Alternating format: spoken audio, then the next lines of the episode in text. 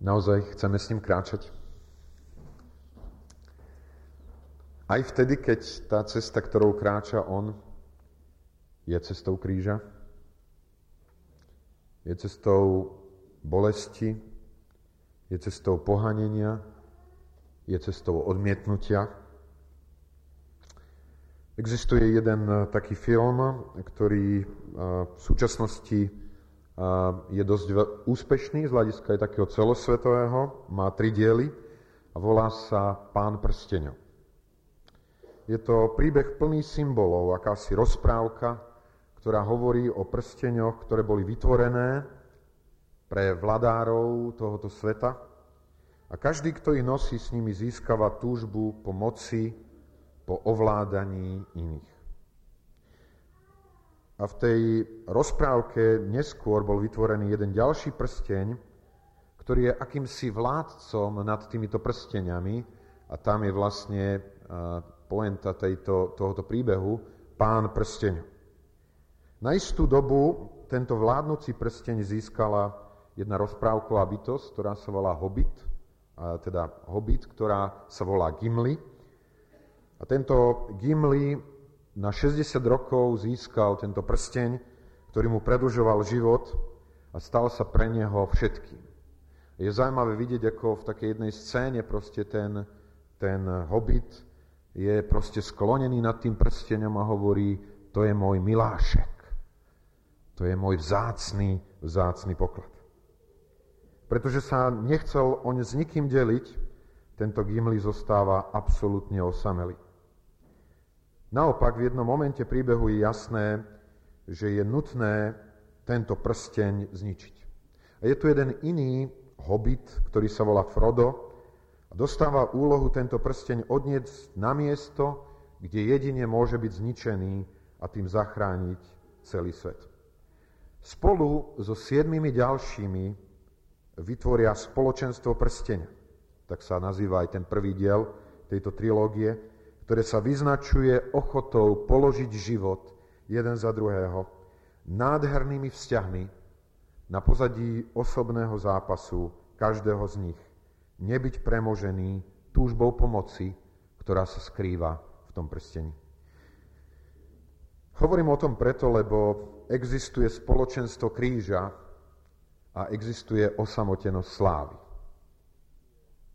Existuje sláva kríža pána Ježiša a existuje kríž slávy tohoto sveta. A my budeme chcieť tieto skutočnosti vidieť na základe Božieho slova. Budeme si čítať z Evanília svätého Jána z 12. kapitoly 20. až 32. verš. Evangelium svätého Jána budeme čítať z 12. kapitoly 20. až 32. verš.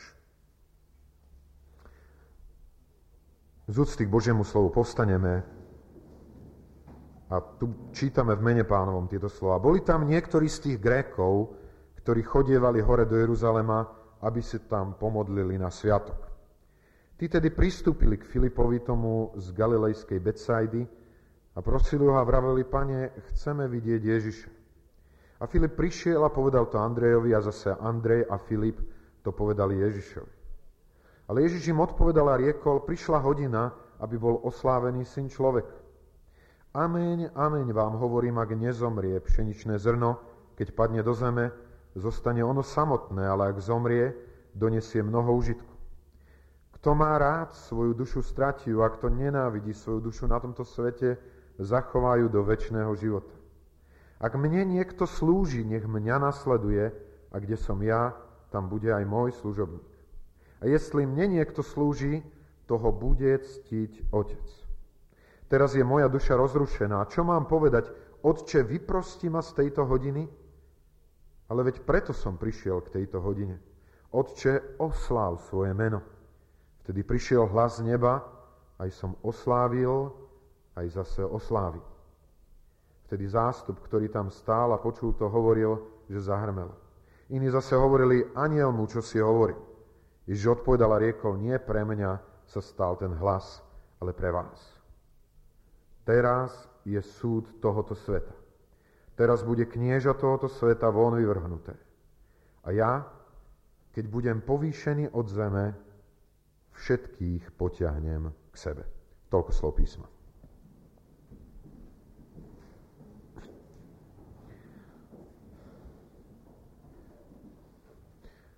Chcel by som zasadiť tento text do kontextu toho času, v ktorom sa teraz nachádzame. Sme v podstate dva týždne pred Veľkou nocou. A teda z hľadiska toho časovania Veľkej noci Kedy sa toto udialo, táto udalosť? Keď sa pozeráte na ten text, kedy sa udialo toto, o čom sme si čítali? Ako ďaleko pred Veľkou nocou? Nie, nedávno a my vieme aj dosť presne, v akom období asi. Bolo to po vstúpení slávnostnom pána Ježiša do Jeruzalema, ktoré sa udialo môžeme povedať 5 dní, či 4 dní, aj niečo pred jeho zradou, pred jeho vydaním na smrť. A, a v tomto kontexte potrebujeme vidieť aj to, čo sa tu na udialo a hovorilo v prípade pána Ježiša. Sú tam nejakí Gréci, ktorí sa prišli na tento sviatok Veľkej noci, známy židovský sviatok, pomodliť do Jeruzalema a hovoria, chceme vidieť Ježiša. Čo si myslíte, s čím to mohlo byť späté, táto túžba týchto ľudí vidieť pána Ježiša? Je to tesne po akej udalosti? Je to tesne po udalosti vstúpenia pána Ježiša do Jeruzalema. Máte pocit, že to bola nejaká veľmi zvláštna uh, udalosť? Veľmi jednoznačne. Uh, keby sme to tak hodnotili z hľadiska bežného sveta, pán Ježiš preukázal svojim vstúpením do Jeruzalema obrovskú popularitu.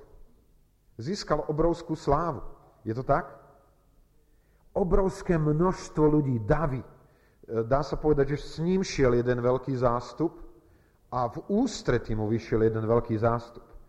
A bol to mimoriadne veľký zástup preto, lebo to sa udialo v meste, ktoré bolo hlavné mesto, Jeruzalem.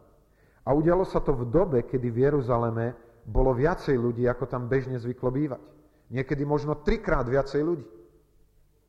Môžeme povedať možno, že tam bolo 300, 400 tisíc ľudí, ktorí vyšli za ním, takže jeho odporcovia, farizeovia, a zákonníci hovoria v tom 19. verši, keď si na ňo pozriete, e, ktorí ho chcú odstrániť, hovoria, vidíte, že nič neosožíte, lebo celý svet odišiel za ním. Mali pocit, že všetci ľudia majú túžbu nasledovať Ježiša. Byť s ním.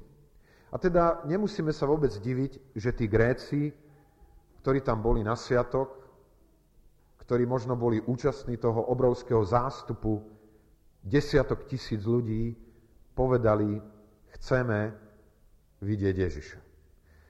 Myslím si, že je to dodnes veľmi normálne, že keď sa objaví nejaká populárna osobnosť v nejakom meste, tak ľudia ho chcú vidieť. Proste, keď príde človek, ktorý nie je známy a populárny, nikto tam nepríde.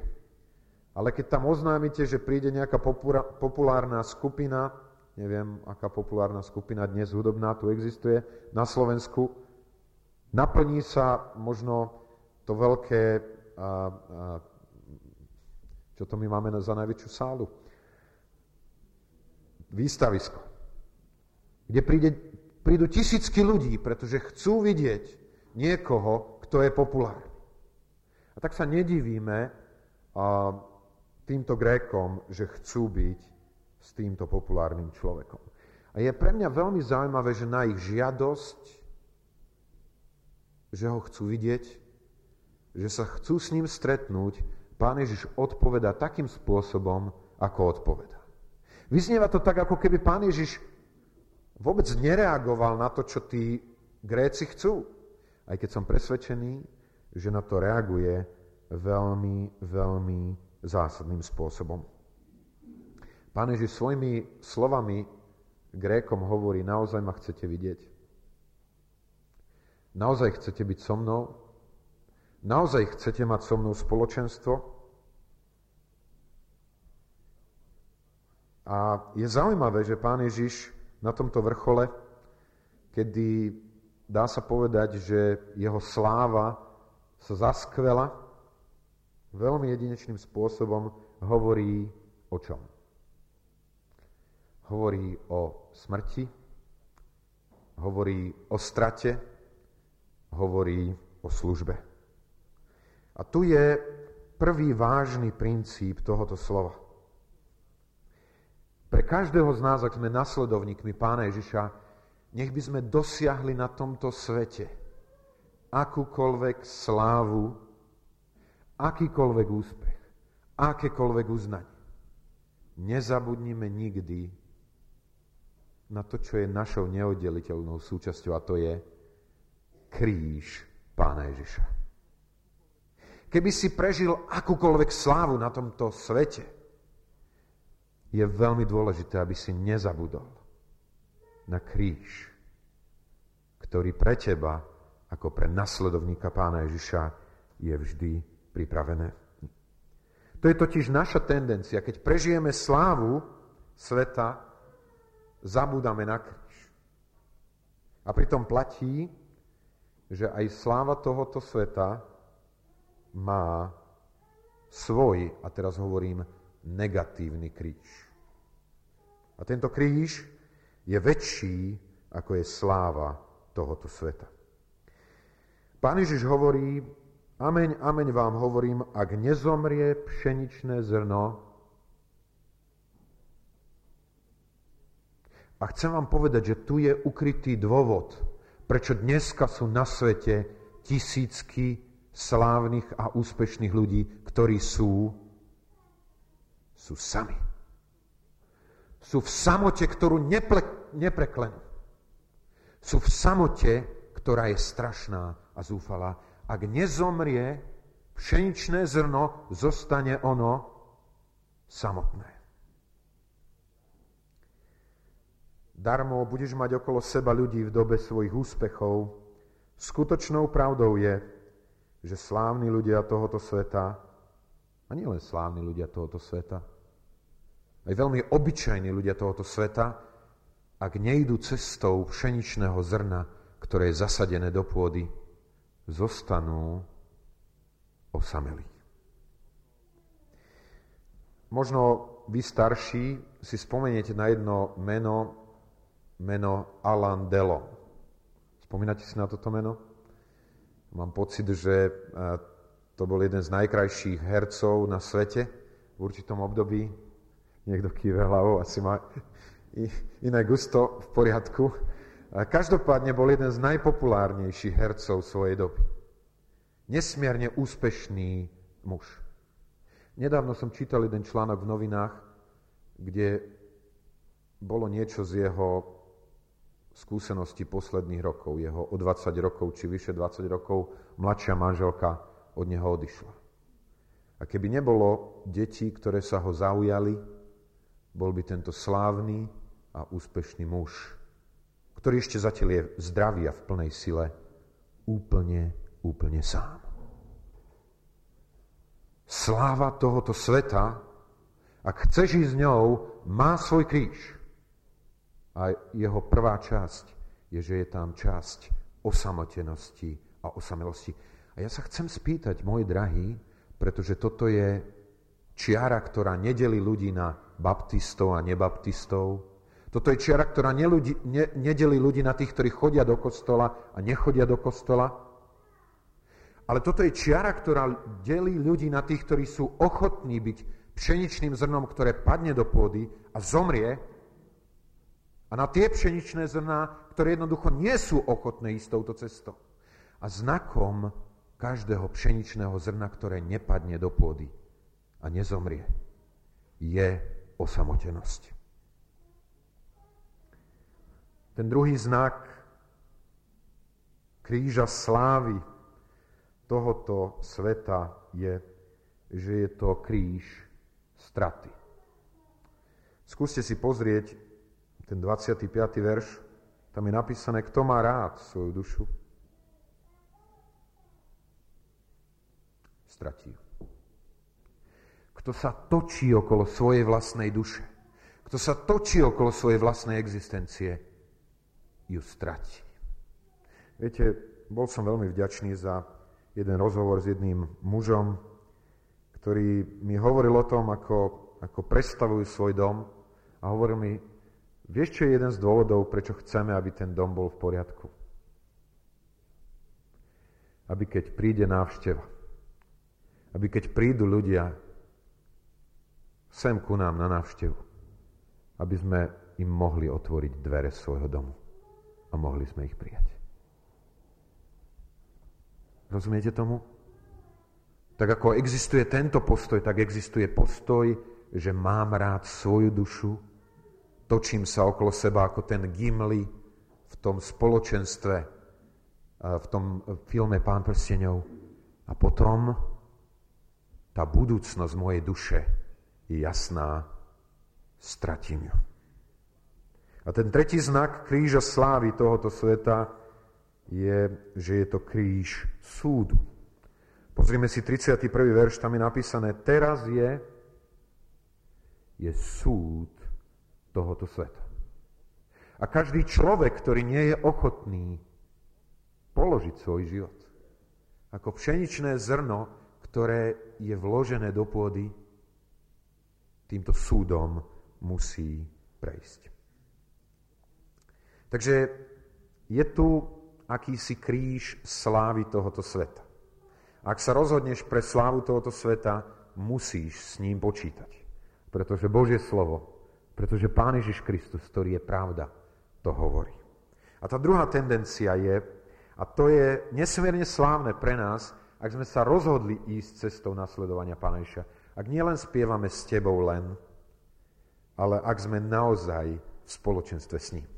Ak náš život sa podobá životu pšeničného zrna, ktoré je hodené do pôdy. Je to teraz taká zvláštna situácia, lebo sme práve v období jary a toto je obdobie, kedy sa seje, kedy sa vkladajú zrniečka do pôdy.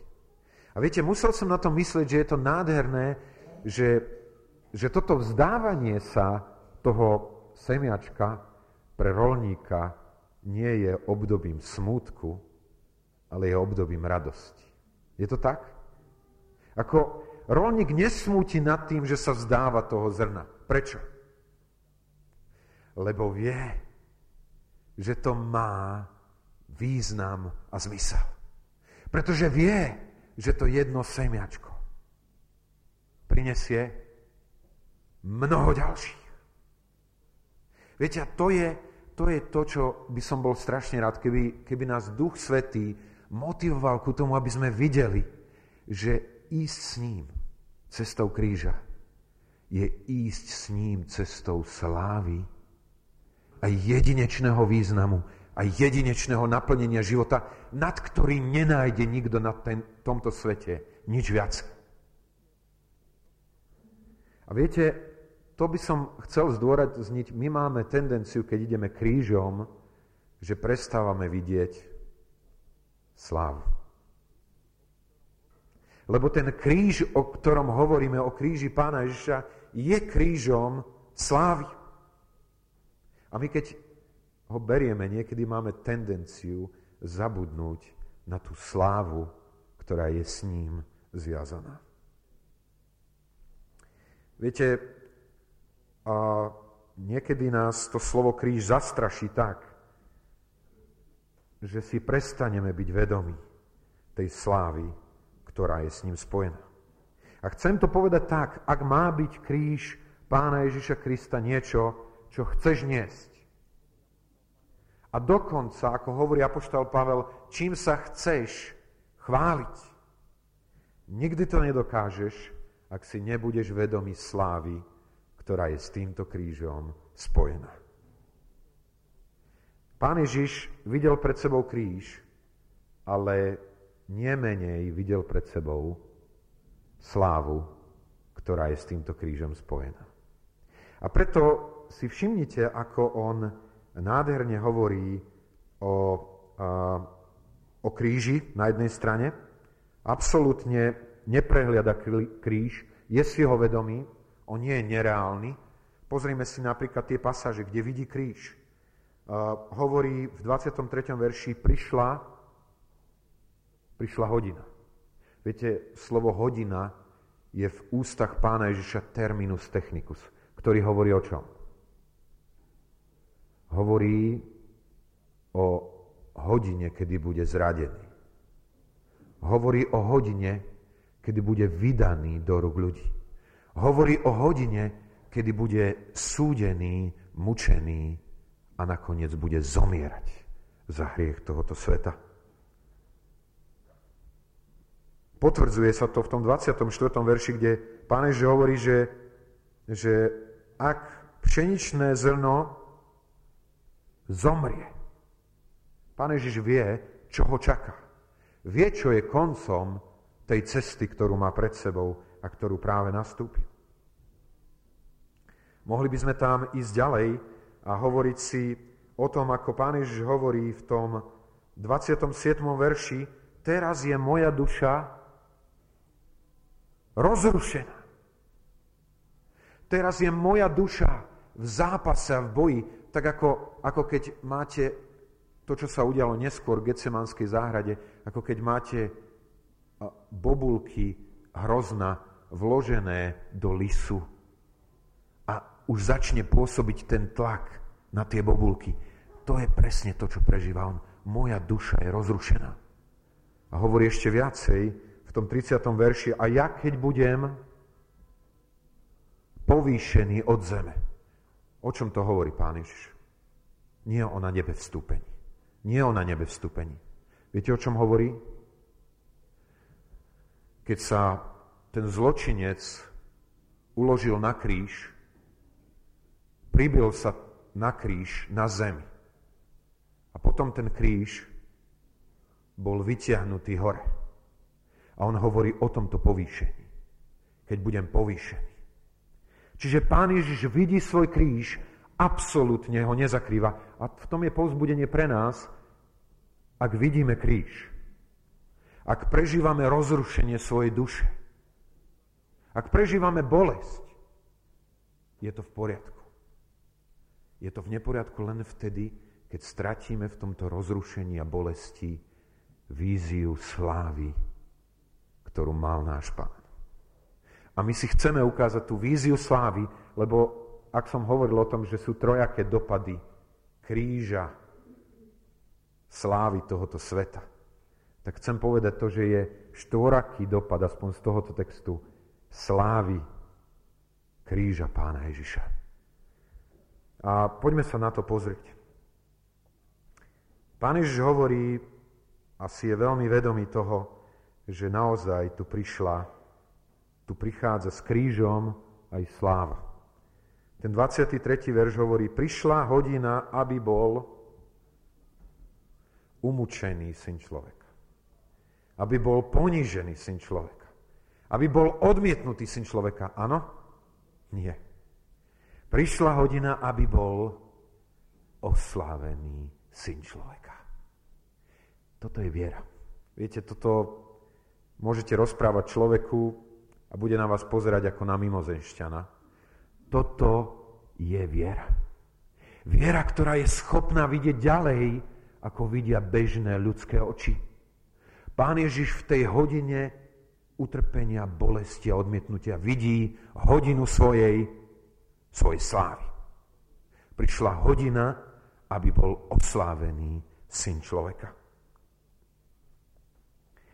ak má byť kríž Ježiša Krista niečo, čo chceš niesť a dokonca čím sa chceš chváliť, nikdy to nedokážeš, ak si nebudeš vedomý slávy, ktorá je v tomto kríži uložená. A teraz si povedzme viacej ešte o tej sláve.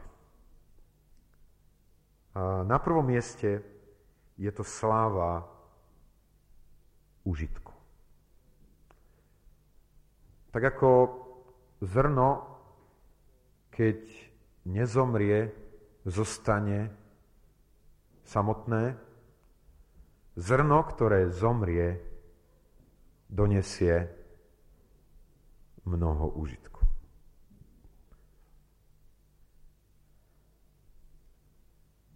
Čo tým pán Ježiš myslí, keď hovorí, že donesie mnoho užitku?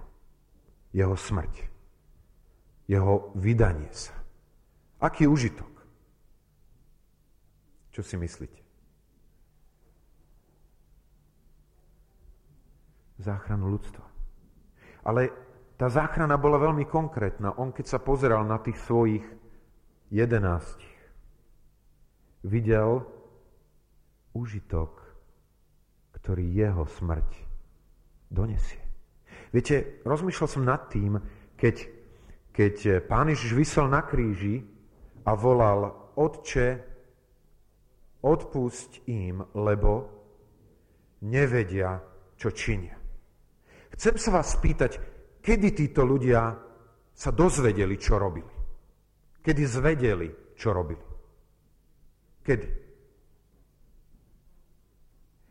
Za 50 dní po jeho smrti na kríži sa postavil Peter na letnice a povedal, toho ste vy ukrižovali. A vtedy títo ľudia zrazu uvideli, zrazu rozoznali. A výsledok bol, že hovoria, čo máme činiť.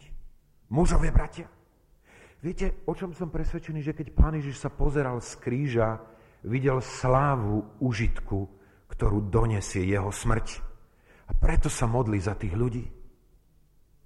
Modlí sa, odpusť im, lebo nevedia, čo robia pre ten deň, keď to spoznajú a keď príjmú odpustenie. Plné odpustenie z tvojich rúk.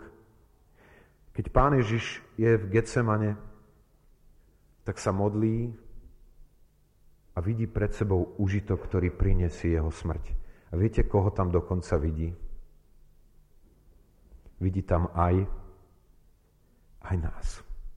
Neprosím len za týchto, ale prosím aj za tých, ktorí cez nich uveria v teba.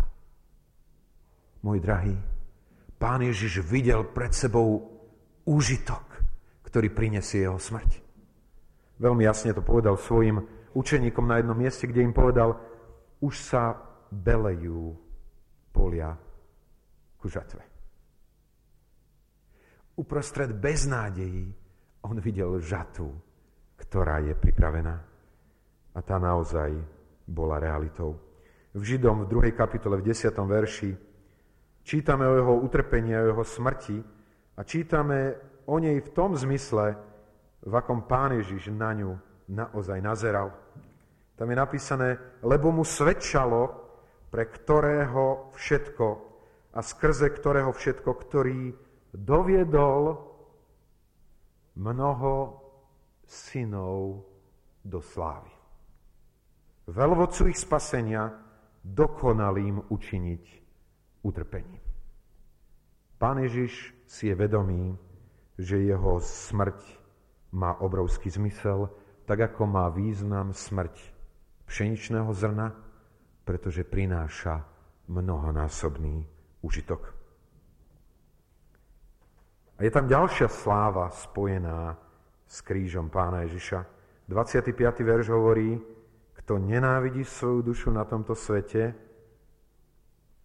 ju zachová do väčšného života. Pán Ježiš hovorí o sláve väčšného života, ktorá je spojená so smrťou na kríži. Hovorí ďalej o sláve miesta a spoločenstva. Verš 26. hovorí, ak mne niekto slúži, to znamená, ak ide touto cestou smrti, pšeničného zrna, nech mňa nasleduje a kde som ja, kde som ja, tam bude aj môj služobník. Viete, tak som si uvedomil v tejto chvíli, pán Ježiš hovorí na jednej strane, kde, kde je váš poklad, tam bude aj vaše srdce. Ak je váš poklad v mamone tohoto sveta, tak raz tam, kde bude mamona, bude aj vaše srdce. Ale ak je som vašim pokladom, ja sám, tam, kde budem ja, tam budete aj vy. Viete si predstaviť tú slávu? Neviete. Ani ja. Nikto z nás to nevie. A Božie slovo to veľmi jasne hovorí, že to na ľudskú mysel nevstúpilo. Hovoríme o tom napriek pokroku, ktorý za sebou máme. Napriek nádhere veci, ktoré dneska človek dokáže vytvoriť, na ľudskú mysel nevstúpilo, čo Boh pripravil pre tých, ktorí ho milujú. A je tam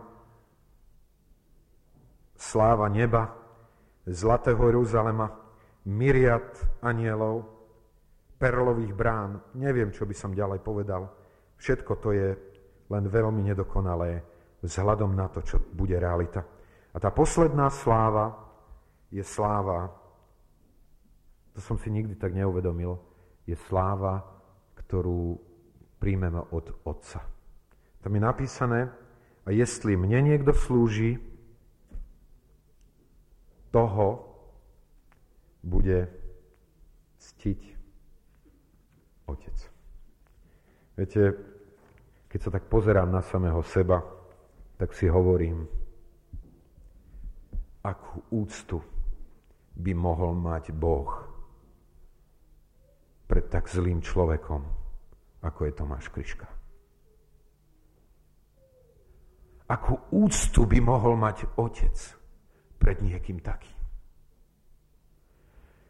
Ale vtedy, keď nasledujeme baránka, vtedy, keď ideme cestou kríža, vidíme slávu a budeme vidieť slávu, ktorá patrí tým, ktorí ho nasledujú, ktorí mu slúžia, ktorí idú za ním.